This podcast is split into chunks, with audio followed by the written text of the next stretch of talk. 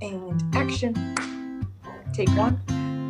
Hi, everyone. Welcome to the Faith That Does Justice podcast, the official podcast of campus ministry at John Carroll University. Join us this semester as we hang out with some of your favorite faculty and staff and alumni as we try to figure out what it means to live out a faith that does justice. I'm Mark Grabowski, and I'm joined today by my dear friend Lilia Smyers. Lilia is currently doing a year of service through St. Joseph Worker and is working with the Lift Garage in Minneapolis, Minnesota as a customer engagement specialist. She is originally from Pittsburgh, Pennsylvania, and just graduated this past May from John Carroll University with a major in international business and a minor in Spanish. In her time at JCU, she was on the student leadership team in CSSA, participated in an immersion to Immokalee, Florida, Student led an immersion trip to El Salvador and the US Mexico border. She is also a proud intramural champion. Lilia, thank you so much for being here today. How are you doing? I'm doing well. Thanks for having me. I'm very excited. I'm so excited to have you here. Um, the first thing I wanted to mention is that it's been snowing in Minneapolis recently, hasn't it? Oh my God, you have no idea. It the um one day I was at work and the, the squall started. I had my bike and I was like, I can't bike home in this because I bike to work every day. Um, but yeah, so I had to have someone drive me home because there was so much snow. I mean, like I had to go out and clear our delivery table like every 20 minutes because there was like an inch of snow. But it's all melted now, but it's still still kind of dreary the craziest part about this is we're recording this at the end of October. So that's so, the... just in case you were wondering. I heard about the Halloween blizzard. Apparently it happened in 1991 here and they got like tons of snow on Halloween. So well, Woo! hopefully there's not a repeat of the Halloween blizzard in a week. I know, fingers crossed.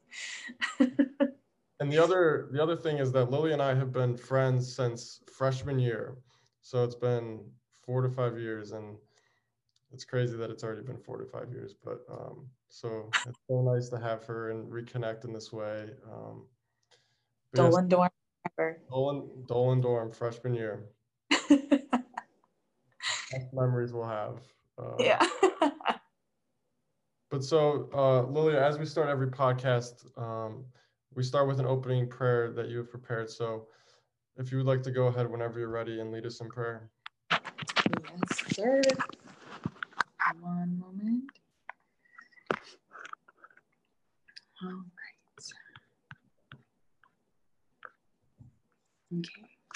I really like this. It's not necessarily a traditional prayer, but I think um, it fits really well with kind of quarantine and how everyone is feeling about change in life. So, okay. How wonderfully you have grown since the summer of last year. And even though there is still so much that is unknown, you did not know you'd make it here. You did not know everything you would have to walk through and that you would live to tell the story. And now, after everything, by grace, here you are. You've learned countless lessons through countless sleepless nights, and through it all, through it all, you have come so far. Wow. Do you mind sharing why you chose that prayer for all of us? Yeah, sure. Um, I don't know. I think part of living in community um, with others, there's a really big reflection component. And I think that's something that's like a quote that always kind of tosses me into that mindset um, you know and talking and reconnecting with people from john carroll. I've kind of been trying to do that a little bit more recently and talking about like oh my gosh you know stuff that's happened six months ago and again like being two months in in this year of service now and um, looking back like with my housemates on when we arrived and kind of where we were and where we are now and how it's only been two months. And yet you know we feel like different versions of ourselves and and what that means sort of. So i really like that prayer just because i think it's a great reflective piece to kind of toss you into that stewing mindset sort of. So I love yeah. the parts of it, but through it all, and then I forget exactly the words of it, but you wouldn't, you didn't know that you would be here. Um, I can relate to that a lot because there was just mm-hmm. so much unknown, and it's like you just have no idea where you're going to be in mm-hmm. a couple months, a couple weeks, a couple days. Um, but it also takes me back to the, um, I think it's the patient trust prayer where it says, give give God the benefit of the doubt that his hand is leading you. And I think that's really, it ties into that so much of, there's all these unknowns, but um, God really has, he's really guiding us through all the unknowns and mm-hmm. look where we mm-hmm. are now. I know. Crazy stuff. Crazy stuff. but thank you so much for, for sharing that prayer, Lilia. Um, mm. so now um, we're going to move into some questions and the first is Lilia, can you just tell us about your spiritual upbringing? Um, how did you come to be a spiritual person? Um, we like to ask everyone on the pod, on the podcast this question. Yeah, um, I love this question. Um, and I think I talk about it with my housemates all of the time um, because so I live with five other girls um, in what was an old convent, and everyone is so different, and all of our takes on spirituality and faith life is so different, but it just like works. You know, I don't know. We're always, you know, not always like sitting around talking about it, but like kind of kind of teasing that out and, and seeing what that means and um, we live in like a really diverse neighborhood so being able to experience so many different um, faith traditions um, and so doing like reflection and, and kind of looking back um, i was raised like traditionally catholic um, I went to Catholic grade school where my mom taught, and I went to a Catholic high school. Um, and so I think I was definitely led through that traditional framework um, all the way through. And then it wasn't until I got to John Carroll that I kind of understood things to be a lot deeper and richer than the framework that I was kind of traditionally given. Um, and it's not to say that it was a bad framework, but um, I don't know, kind of realizing that there was there was more for me, I guess, spiritually, and and kind of what that looks like. And I think um, I don't know, John Carroll provided a perfect foundation for where I am now exploring and being able to really accept and and try on so many different ways of of practicing faith just in you know our daily lives. So like one thing that's really cool about the program that i do is we actually get a spiritual mentor. So i get to meet with my spiritual mentor once a month and just like talk about like where god is and like what's going on um, and like we also every monday night as like a community with the program directors we have like a thing called sharing of the heart where we talk about like where have we encountered the divine and like what's going on with that. Um, and so i think through those things i've just un- come to understand spirituality and faith to just be so much more fluid and i think it just makes life so much deeper because um, i think before with like the more traditional catholic background it's very like you go to church and that's where you encounter god and like that's your like god fix for the week almost. Like that's kind of how I sort of became to rationalize it and it was so separated. Like there were two separate things and you had to like engage to be with God. Like you had to switch something and like be like, okay, now we're in God mindset. I'm talking to God now. This is my God voice, sort of. Um, and I think that's kind of how I rode through life a lot, even a little bit at John Carroll. And I think JCU was like the first place where I was introduced to the idea of just like holding God and constantly being engaged with God like throughout life. And so then I think here in this program, I'm kind of getting more of the tools that work for me to just like constantly be surrounded by the divine. Um, and I think I always was, but kind of noticing that and being able to like just more naturally be able to get in tune with that. It's kind of like a muscle, you know, like the more you practice it, the more it's just like, ah, this is just what happens now. Um, and so I think like what that's taught me is it comes out when people ask me like how I am or like how is it in Minneapolis? It's like saying like I'm doing well or like it's good seems so just like ugh, you know. Um, so I think what I've kind of settled into saying is like I'm learning how big life can be out here and with the work that I'm doing in the program that I'm in. And so, like, every day feels very deep and very meaningful. Um, and so, some days are not great. Like, I'm not to tell you that every day is sunshine and rainbows and I feel like the best version of me.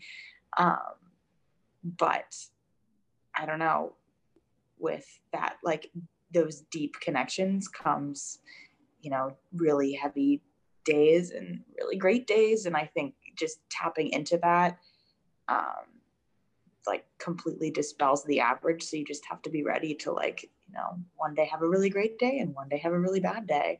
But like when you're so tapped into that divine, just like in the everyday mundane things, like they become so much more fantastic. And you realize like I don't know how much more wild and like radical life is sometimes in like the simplicity. So that's kind of where I'm sitting now with spirituality, in that, especially too, I'm sure everyone has experienced in quarantine. It's so much harder to like traditionally engage with things that remind you of faith and practice. So, like, again, I think that's another component as to how I've been sort of like engaging in a more like natural, gentle way rather than like sitting down and being like, God time, let's strap on the God helmet, you know? So I don't know. And I think that's been helpful for me and kind of how it works for me. I don't know. you mentioned a lot of things that I wanted to touch on is so I have the exact same background of being raised in a traditional Catholic, going to the same Catholic school for first through 12th grade and just that's all I ever knew. Like that not not that anything was wrong with that, but after coming to John Carroll, which was one of the scariest decisions of my life to leave three hours away from home. And then sometimes when you make these, you take these leaps of faith, like there's just so many different, I like to say mm-hmm. fruits that come out of it. Like there's, like mm-hmm. Ignatian spirituality has been something that I, is like a new home for me. And I'm actually going to grab this book really fast. Ooh. It's called an Ignatian Book of Days, and so. Ooh, tell me more. It's a daily. It's a daily kind of prompt, um, and so today's was a good prayer means good listening, and so it just kind of talks about how prayer is a dialogue. And so I loved how you, it's kind of the Ignatian concept of finding God in all things. Or like you mm-hmm. said, you kind of would put on it's kind of like putting on your God helmet. You would go to mass on Sundays, and that was kind of like that was it for the week. But this just kind of talks about how like seeing God as like a friendship where it just says the good prayer is above all a good listener. Prayer is dialogue. It is a personal encounter in love. When we communicate with someone we care about, we speak and we listen. But even our speaking is responsive. What we say depends upon what the other person has said to us. Otherwise, we don't have real dialogue, but rather two monologues running along side by side. So what you kind of said, just really, just engaging with like even in the in the daily of everything. So I think that's really powerful. You were kind of touching on. So thank you for sharing that. Um, oh, thanks for sharing the book. Oh, gonna have to look it up. Well, you said prompt, I was like, I have to go get the book. This is, uh, but yes, and then so the next question is, is so we also ask all of our guests, um, whether faculty, staff, or alumni in the John Carroll community, how they live out a faith that does justice. So can you kind of talk about how you feel you have been and you are currently living out a faith that does justice um, anytime during your years at John Carroll and then currently in your year of service so far? Yeah. Um, yeah. So I've been thinking about that a lot just because I feel like I I talk about it's funny i talk to my roommates about like um, the immersion programs and like retreats and like specifically like affirmations and like service and they're like what is this like utopia place? You know it's super funny to hear, hear people's reactions. Um, but no i don't know i think john carroll gives such a unique experience of opportunities to live that out in like a very um, supportive environment. So like I think it's almost like the first like level or the first stage where like I don't know. It sounds n- not as good as I want it to, but like you know everybody's kind of holding your hand and like teaching you like yes you can do this and you can learn all these things and you know do it with a great community of of people like I think about know my immersion group to the border like all of the time and how that was just such a beautiful wonderful environment for all of us to learn how to challenge people and challenge each other but in like the most loving way. Um, and talk about those kinds of things and to really you know connect with those more difficult issues um, in a way where you're supported and you feel safe and yeah all of all of these structures you have holding you up. And so then when you go into the real world and that's not always the case you know you have these memories and these people and the the things that they've taught you and the love that they've given you to like support you um, you know when you don't have like those training wheels on anymore. Um, and so i think yeah like I do, I think about my time at CSSA and everyone in that organization, like probably every other day, if I'm being honest. Um, and yeah, I don't know, just like the things that I was exposed to at John Carroll and the ways in which um, I was educated. I don't know. I just think it gave me a great foundation. So then, like, you know, you you go through thinking like I'm living out a faith that justice, and like you are, but it, it you know not to scare everybody but like it that's not as easy to do whenever you're you're stepping out of like the john carroll bubble you know we all joke about it but it's totally a real thing. Um, college bubble in general i feel like is a pretty real thing. Um, and so now i think um, again it's like it definitely encouraged in the program where i am and um, you know I think, to working at a nonprofit like the Lift Garage.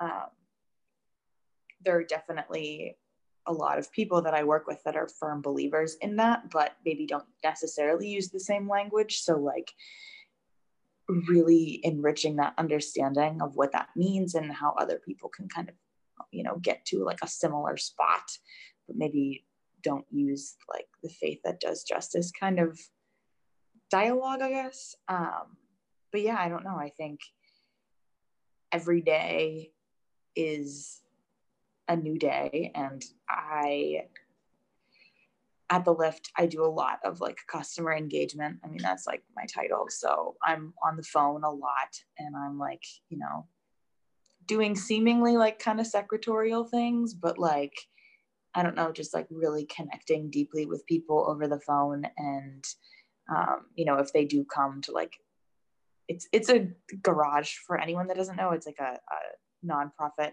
um, car garage for auto repair. So when folks come and drop their cars off and everything, like sometimes we get to interact with them. Um, and yeah, I don't know, just like really learning how to make people know that they are seen and supported, I think is something that I learned firsthand through CSSA for sure and through immersions completely. Um, and then being able to bring that to like the world in a, in a regular way, kind of.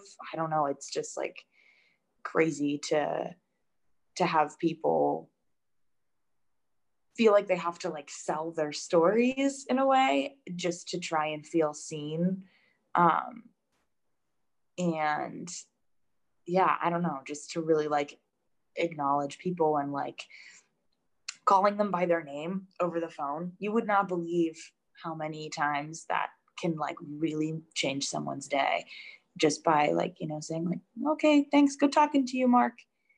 And then they're like, oh yeah, thanks, you too. And it's just like, that was so simple. Like, I don't know. And so for as hard as it can be to bring in a faith that does justice in your everyday life, the, the way in which you can incorporate it sometimes is just like so simple but powerful. I don't know. It's yeah, it's such a weird kind of paradox thing that I'm I'm learning right now. But I don't know. For as difficult as it it can be sometimes to really directly encounter people in the way that they hunger for, um, sometimes can be through the simplest things. So, yeah, I don't know. I think that's kind of where I'm sitting right now. I don't know if that fully answers the question. The first question, a lot of things popped up in my head as you were talking. Uh, the first was when you were talking about your immersion experiences. And I think a lot of, like, uh, before I came to John Carroll, I was so, I was in my own little bubble and I wasn't really exposed to a lot of the issues, even in the community that surrounded me or just in the world. Mm-hmm. I don't I don't, I'm not this person who memorizes quotes, but this quote has always stuck with me. Uh, it's the hardest, when the heart is touched by direct experience, the mind is challenged to change. And I think mm-hmm. it starts with that direct experience to just have this change of heart and change of mind that um, something as simple, like you said, of literally saying someone's name and making them seem, making them feel valued and seen. Sometimes it just takes that direct experience to really just continue on that road of living out a faith that does justice of just like i don't know something as simple as that but yeah it's the little things and making someone feel valued and seen like isn't that just like the coolest thing like it's just you can just see someone light up you can see someone like i don't know it gives me chills it's just so cool to make someone feel important and, and mm-hmm. thank you for sharing that that's really powerful yeah and so you kind of were you you hinted at it a little bit, but can you uh, tell us a little bit about your experience with uh, the St. Joseph worker and the Lift Garage so far? In the two and a half months in your year of service, I cannot believe it's already been two and a half months. I don't know where time is going, but God, I know it's really escaping us. Time time runs away. Um, no, so I where do you want me to start with my experience? what you what you do at the Lift Garage, um, maybe a little bit of the program, like the St. Joseph Worker Program. Yeah, sure. Okay. Um, so basically how the St. Joseph Worker Program goes, and I think this is kind of how a lot of the programs sort of go, but um, you like apply to the actual program um, and then from there, you get a placement site within the program. So I'm living with five other girls, and all of us have different placement sites, and all of our placement sites are so different. So um, our conversations and stories and everything, it's just very, very enriched dinners. I love it. But um, so my placement specifically is at the Lift Garage. Um, so it is a nonprofit um, auto repair garage. So um, we do, this is my spiel. So we do um, auto repair at a discounted rate. So um, for all of the people that, you know, are aware of rates and things, it's $15 an hour for labor and um, all um, parts are charged to folks at purchase cost, so nothing's marked up. Um, so prices for car repair are like about half of what they would be at a traditional garage, kind of. Um, and then all of our auto um, inspections are free too for everyone.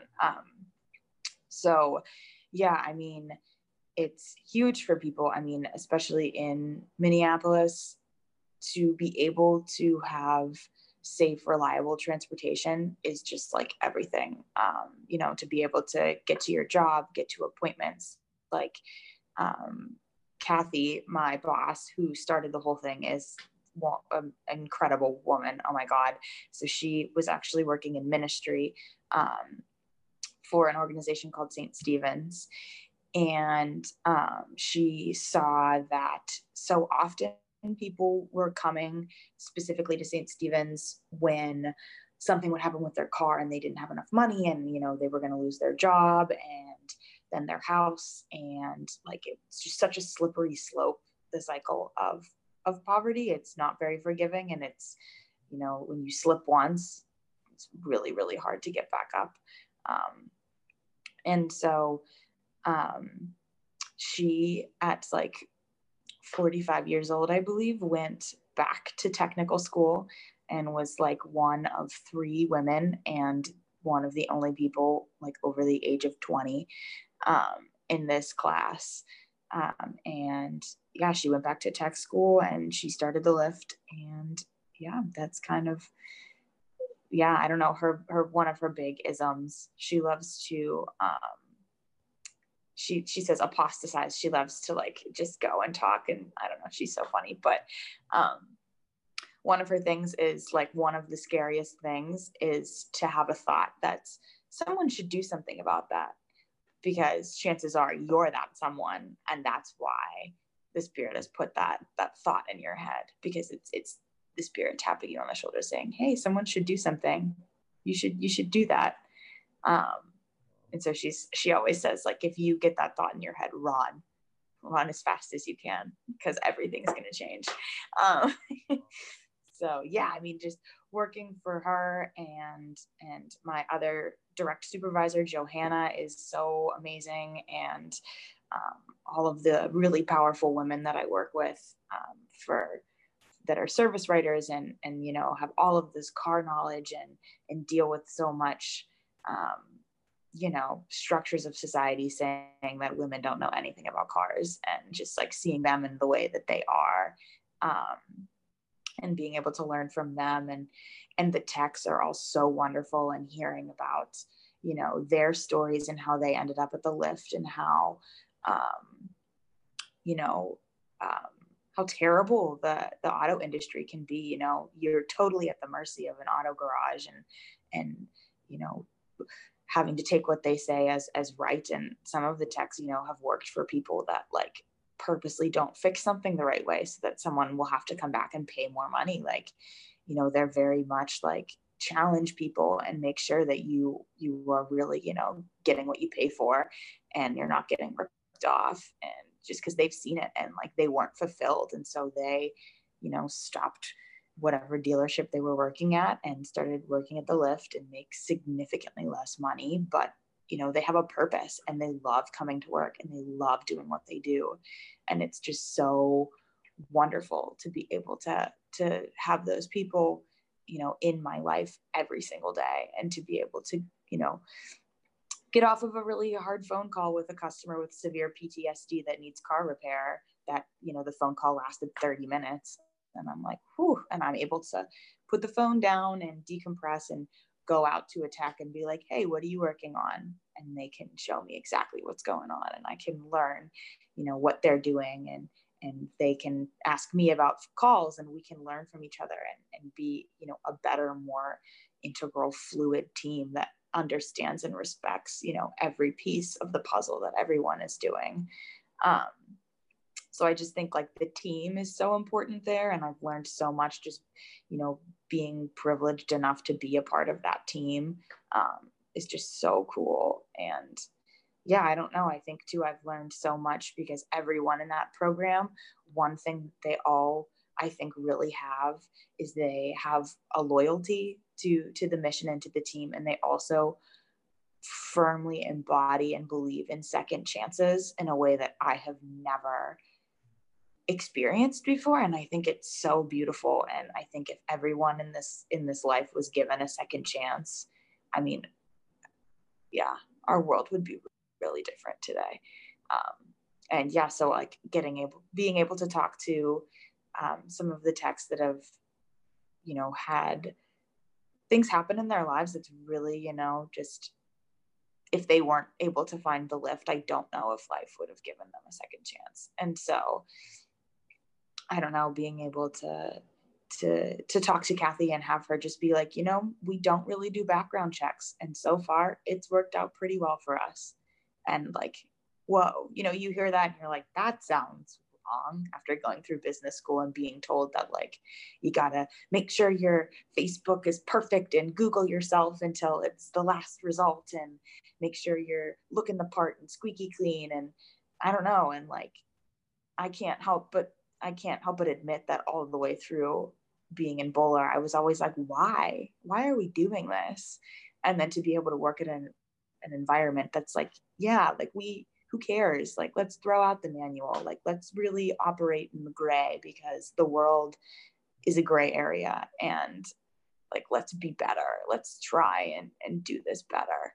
Um, yeah, I don't know. So, like, I think it's just really cool to see the whole ideology of second chances come through not only with our, our customers and those we're serving, but also those that are, are working in the program. I mean, like there are technicians that were previously homeless, there are ones that were previously incarcerated, previous police officers. I mean, it's, yeah, I don't know. It's, I'm, I learn every single day. And I can honestly say that I, I leave work every day a better version than when I came. And I think that's really, really, you know, I don't even know the word. I can't think of a, a one word that can really encapsulate that. It's just really, really it, that, you know, many reallys and it's that.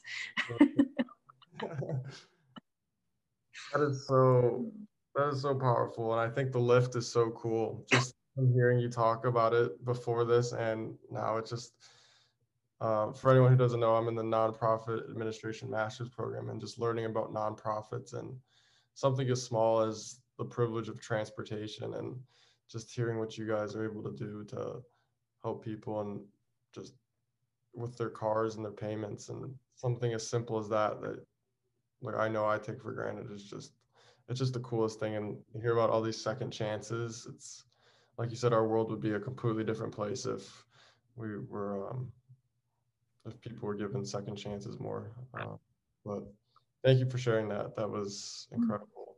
Um, Thanks for asking.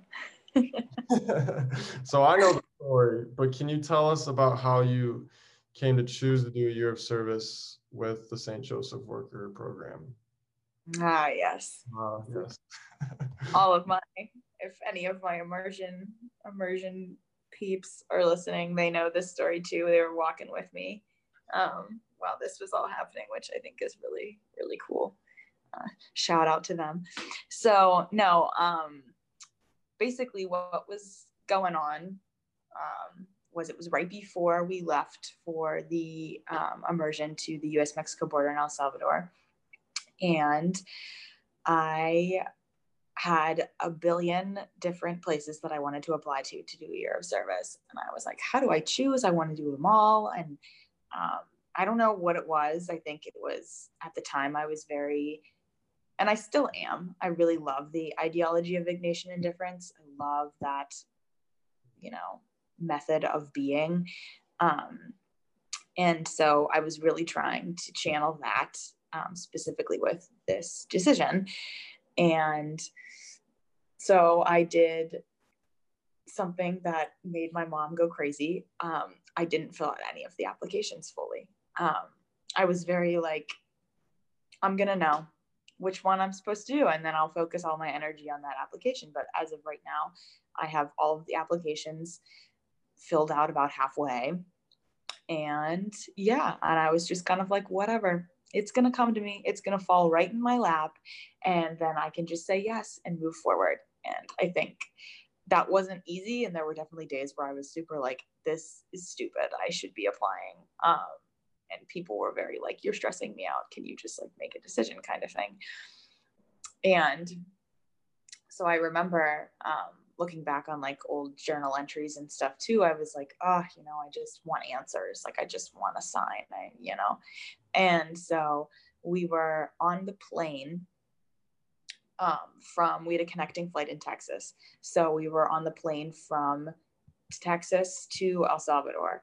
And I remember because I was feeling a little under the weather. Um, and I was seated away from my entire group. So like the whole group of 19 people, 18, I guess, minus myself, was all on the front of the plane. And I was in the very back, literally in the back corner next to the bathrooms by myself. And I was so irritated. I was like being such a diva. And I was like, this is so annoying. Like, I just want to sit with my team. I just want to be with everyone. And I don't understand why I'm the only one that's separated. And um, so I was sitting there and I was sitting next to this woman, and um, she spoke Spanish. And so I'm like, oh my gosh, like I should try and talk to her, like brush up on my Spanish before I, I get to El Salvador so I can like, you know, make sure that I am confident in my Spanish. Um, but I was so nervous and I was just like, that's so weird. Like if I just start turning and talking to her in Spanish, but I had something in my, in my gut that was like, you should talk to her. You should talk to her. You should talk to her. And I was like, nah. Um, and so it was crazy because, um, there was another man and like a grandma and they were like trying to communicate but she's the grandma spoke no english and the man spoke no spanish. So they were like showing each other pictures and like trying to talk and like the two of us me and the woman sitting next to me were like giggling and we were like that's so funny. And so eventually she turns and she starts talking to me.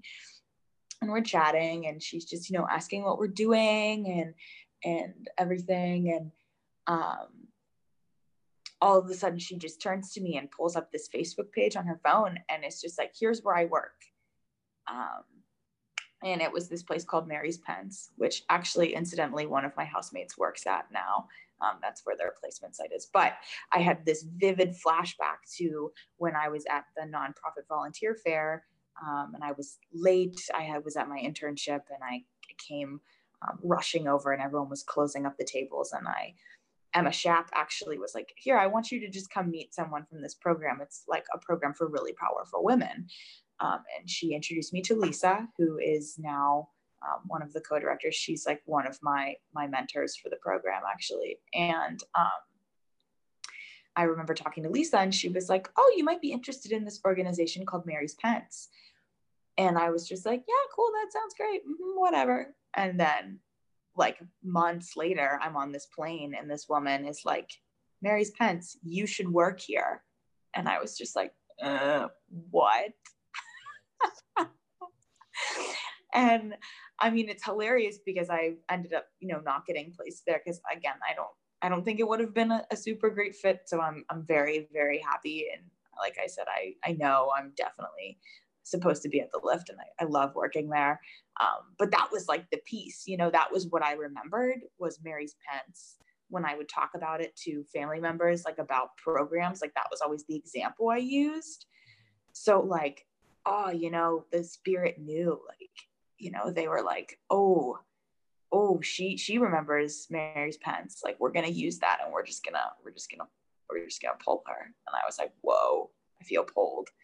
Um, yeah, and I that's literally that's exactly the steps that followed after. Stemmed specifically from that moment of complete and utter divinity and like the everyday you know me being separated and mopey like i don't know. There was there's not a, a funnier frame of mind where i could have been like directly encountered by the divine you know when i'm mopey and sad and grumpy and the spirit's. Just like hey buck up here's where you're going next. Um, yeah and just like being able to just say yes to that and i can honestly say that i'm in one of the best places and i'm one of the best you know versions of me from really just listening and tuning in and then being able to like firmly say yes and move forward. Um, not necessarily completely confidently obviously. I mean like you said change is scary and and saying yes to that and moving forward with that it, it's not easy. Um, but being empowered to do so i think i'm yeah i'm feeling right where i'm, I'm supposed to be and i think it's it's a really special thing to be able to say that so. So so when you were talking with this woman and she was like, "You should work at Mary's Pence," like was that after that? Was that when you just ran with it? Because I know you you mentioned like you literally filled out half of the applicate, like you were filling out applications, but only half of it was that when it was like that was the moment where I'm gonna dedicate all my energy and my time to Mary's Pence and mm-hmm. Yep, yeah, and I even mentioned Mary's Pence a couple of times, and so like some of the other locations, um, just because the St. Joseph Worker Program has locations in L.A., um, New York City, and Orange, California, as well as the Twin Cities um, opportunity, and so I like mentioned something about Mary's Pence, and like all of the other program locations were like, we're confused. Do you still want to to come out? And I, yeah, I mean, there was like a very, I don't know, like again, it's it wasn't like super like, okay, let's go, we're going, we're going to Minneapolis. Like there was a a very, you know, intense chunk of time where I thought I was going to LA. Like I really did. I thought that was I thought the the plane ride was just the starting point and we were just gonna keep twisting and turning and you know, I kept listening and kept tuning in. And then I bombed my interview with Homeboy, which, you know, turned out to be a blessing because then I had my interview with the lift right after. Um, and just the, the difference in how I showed up to those two interviews, I think just said all that needed to be said. Um, so yeah, it's funny how that turns out, but here I am. Here you are. And uh, the one thing to point out for timeline purposes is uh, her immersion plane ride was in January, just to give everyone a timeline of when this was happening. Um, and I think the one other thing to mention is not everyone may have this like aha moment of like someone knows the Mary's Pence and like this is where you work, but you even touched on it of you would even give the example of Mary's Pence to other people of like before this even happened. And I think something to to highlight is anytime I've ever done an internship or anything like that, it's always the one that gets me the most excited, always just the one I talk about more. Just, I don't know, it's just, you just, even if it's not this big sign, like sometimes you're just more excited mm-hmm. about reading about the description or just talking about it with someone. So I think yeah. obviously you're supposed to be who you are currently, which is amazing. Yeah, totally. Yeah, I know. Disclaimer, it doesn't have to be like this beam of light and the booming voice of God. Like most decisions for me do not end up being like that. But it just happens that I was feeling particularly lost and I think the spirit was extra like, okay, we we just really need to shake her like and wake her up a little bit because she's like not paying attention to how she's talking about this placement like you know we just need to remind her sort of thing. Um, but yeah no for everyone discerning what to go next like there's definitely more subtle things um, to pay attention to. And yeah it doesn't have to be a, a bash over the head by the spirit so. I think the one of the craziest part is you were literally the only person not sitting with your group and you were all the way in the back. So if you don't sit next to this woman that's just things like that just blow my mind of i know right like who did that? How did that happen? Did that. um, but yeah thank you for sharing that story. It always gives me chills every time i. I hear you talk about it. Um, so for anyone who's listening that's either on the fence about doing a year of service or isn't sure which program is for them do you have any recommendations or tips from your own personal experience to help guide them through their own discernment process for your service yeah, um, totally. I mean, I definitely would encourage anyone to even just look into it. Um, I think it's really, really wonderful. And I, I think John Carroll has so many great resources and so many wonderful people to talk to um, and help guide you. Um, and I think that's really special. Um, I don't think a lot of schools have that. So I think it, I would encourage everyone to, to talk to um, you know anyone please feel free to reach out to me too if anybody who has any questions or wants to talk about anything um, at all. But yeah no i i i think and i know not everybody operates this way but i think one thing that i've realized about myself through talking to my spiritual mentor and, and my housemates and things is i'm definitely someone that when something's going on inside of me um, i need to almost take it out and like look at it so whether that be like talking to someone or writing about it like i need to like take it out and like examine it outside of myself so you know, I would encourage anyone that if they're with anything really, I mean, it doesn't even have to be a year of service. If you, you know, are discerning between um, many equal good choices, just talking about each of those paths with someone you care about and someone who can listen and just sit there and listen and watch you and just be with you. Um, because like you said, Mark, I mean, it's, you know, when you get jazzed about things that you're supposed to be doing, I think, I think there's a little bit of a resonation, resonation. Is resonation a word? I don't know. yeah, like there's a, a resonating where it's like, you know how you're feeling about something and how the, the spirit wants you to do not wants you to do something you know what i mean. When when those two things can intersect um, there's a difference there. There's a feeling there. There's an energy there. You exude something. Um, and so having someone um, kind of tease that out with you and be like hey you you seem really excited right now. Like just having someone affirm you with that and tell you like hey you're, you're glowing a little bit. Like what's going on? What's that there? Um, I don't know. I think that's so important. So like, I don't know. I would I would encourage people, especially in this time of quarantining and you know virtual connection, like reach out to people and talk things out with people. I mean, I don't. I think it's important to do that, and it's important to know who you can go to with those conversations, just in life in general, um, even outside of vocation specific specifically. Um, so I think that's, I was able to do that. Um, very, very, very lucky to have many groups of people from John Carroll that were able to walk through that with me.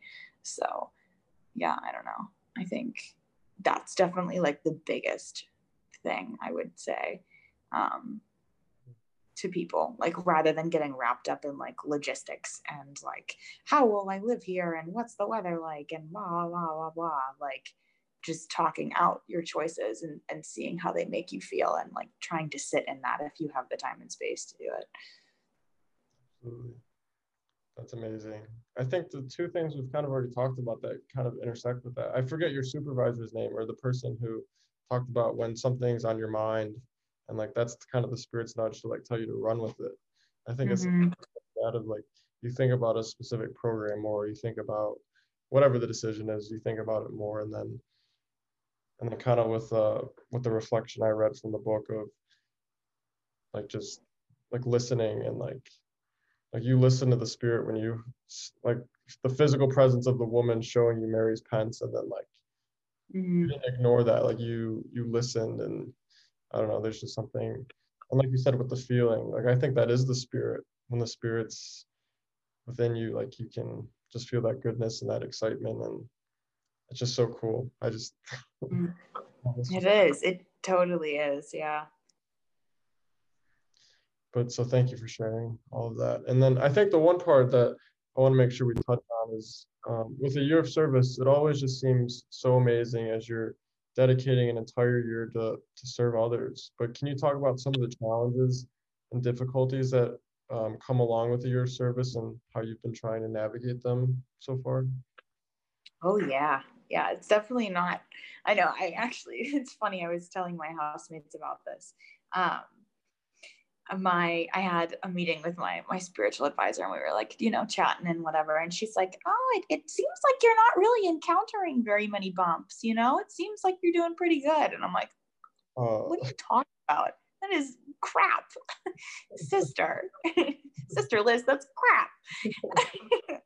no. Um, but yeah, I it's yeah, like I said, you know, no every day is is is deep and full. Um, and so you know they're going to be bad deep in full days um, for sure. And i think one thing that i don't know i mean it definitely wasn't revealed to me as much um, maybe it was just because of the questions that i was asking and and stuff but i think like not only is the the work that you're that one does in a year of service typically it, it's pretty I don't know, intense isn't the right word to use, but you're just like directly encountering people all of the time for the most part. Like you're you're directly encountering um, stuff that you know was arm's length from you. You know being at school like you go to service once a week. That's arm's length you know. You're you're you're jumping into some of the issues and the problems of this world but you know you're you're able to separate yourself from that and go back to john carroll and go back to campus and go back to the caf um, and things like that. And so here you know one thing that i really like is like we're i'm 10 minutes from where i work. I'm you know living in a very i, I call it a very spirited neighborhood because um, there's a lots of stuff that goes on all the time.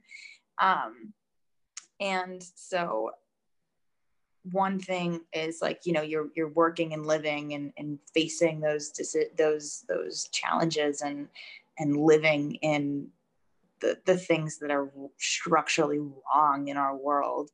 Um, but you're also doing a ton of self work and like i don't really know where it comes from because i don't you know i don't know. I guess there are days where i'm actively working on myself and then there are other days where i'm like i don't feel like working on myself today and yet you you still kind of are. So there's like that simultaneous like you know challenging work and also challenging self work so sometimes it's just like oh my god you just feel a little exhausted sounds so like draining because like you still feel full. But like yeah it, it's just like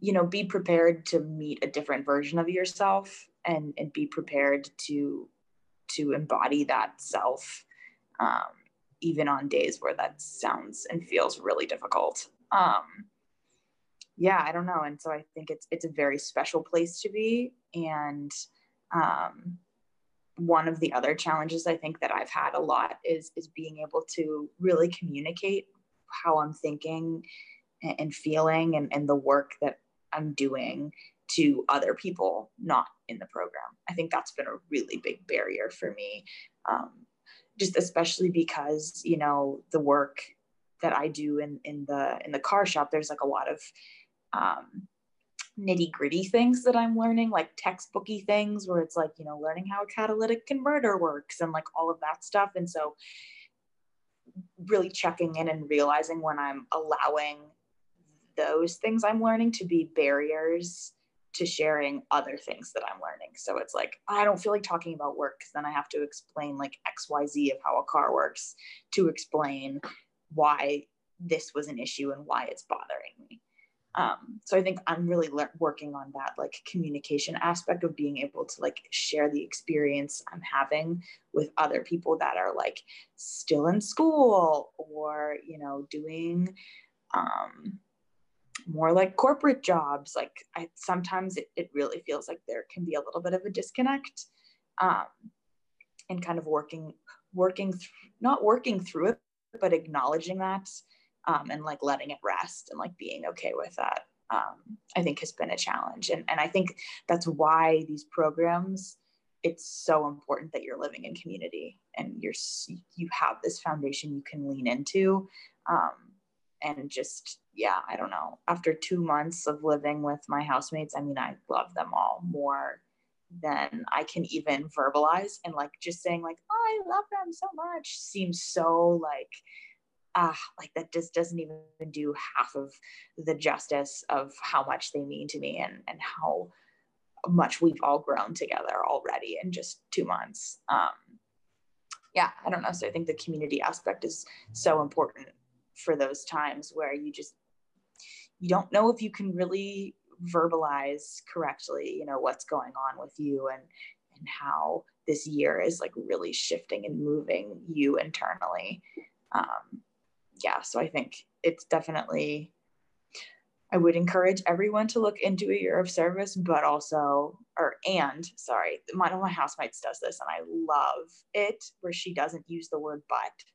So it's she says like and also one of my supervisors does it too. It's really cool um, to like shift your language to doing that. Sorry, that was like a little bit of a tangent, but so it's, I would encourage everyone to do it. And also, you need to be prepared to have a lot of things change for you and, and to be okay with leaning into that change and living in that change, um, which isn't easy. So I love that and also. That's that's I know. It's crazy how it can just reframe um reframe things. And I love how you caught yourself because it's I mean that's like you said earlier, it's muscle memory and like once you once you start catching yourself, then it's gonna become mm-hmm. part of your so that's awesome. Yeah. in the couple remaining minutes that we have, um, Lilia, can you just kind of touch on maybe some of your hopes for the remainder of your year of service? Yeah. Um, oh man, I don't know. I think my oof, wow, there's so many yeah. hopes, you know, and, and, and desires to grow.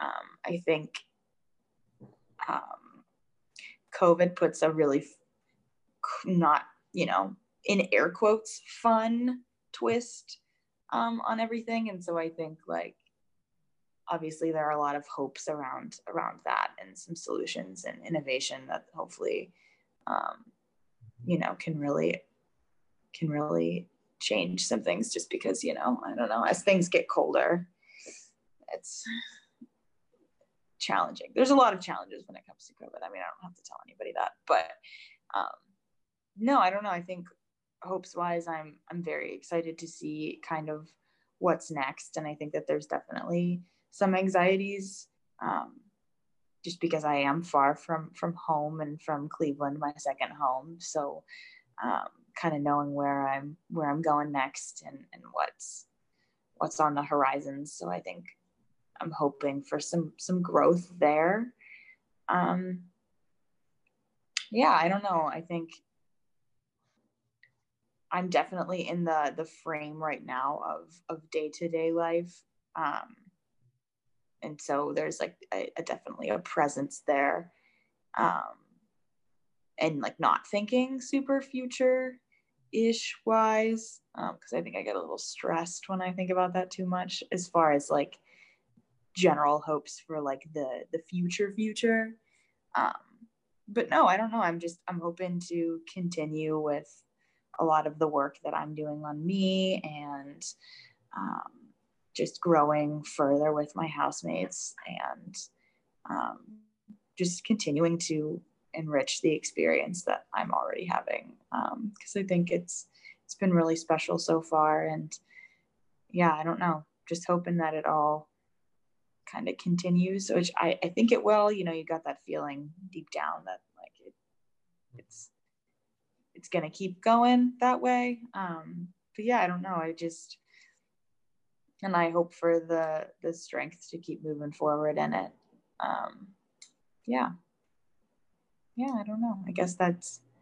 I don't have like a super concrete answer to that, just because I think one thing this program has just taught me, in general, is just to to try and carry like general hope with you.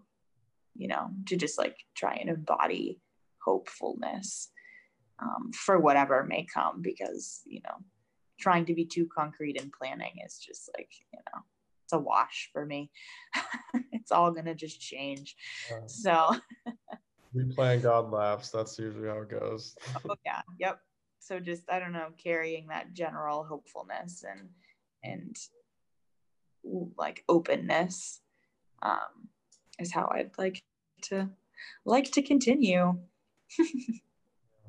I think the the one thing is just more growth. Like you've grown mm-hmm.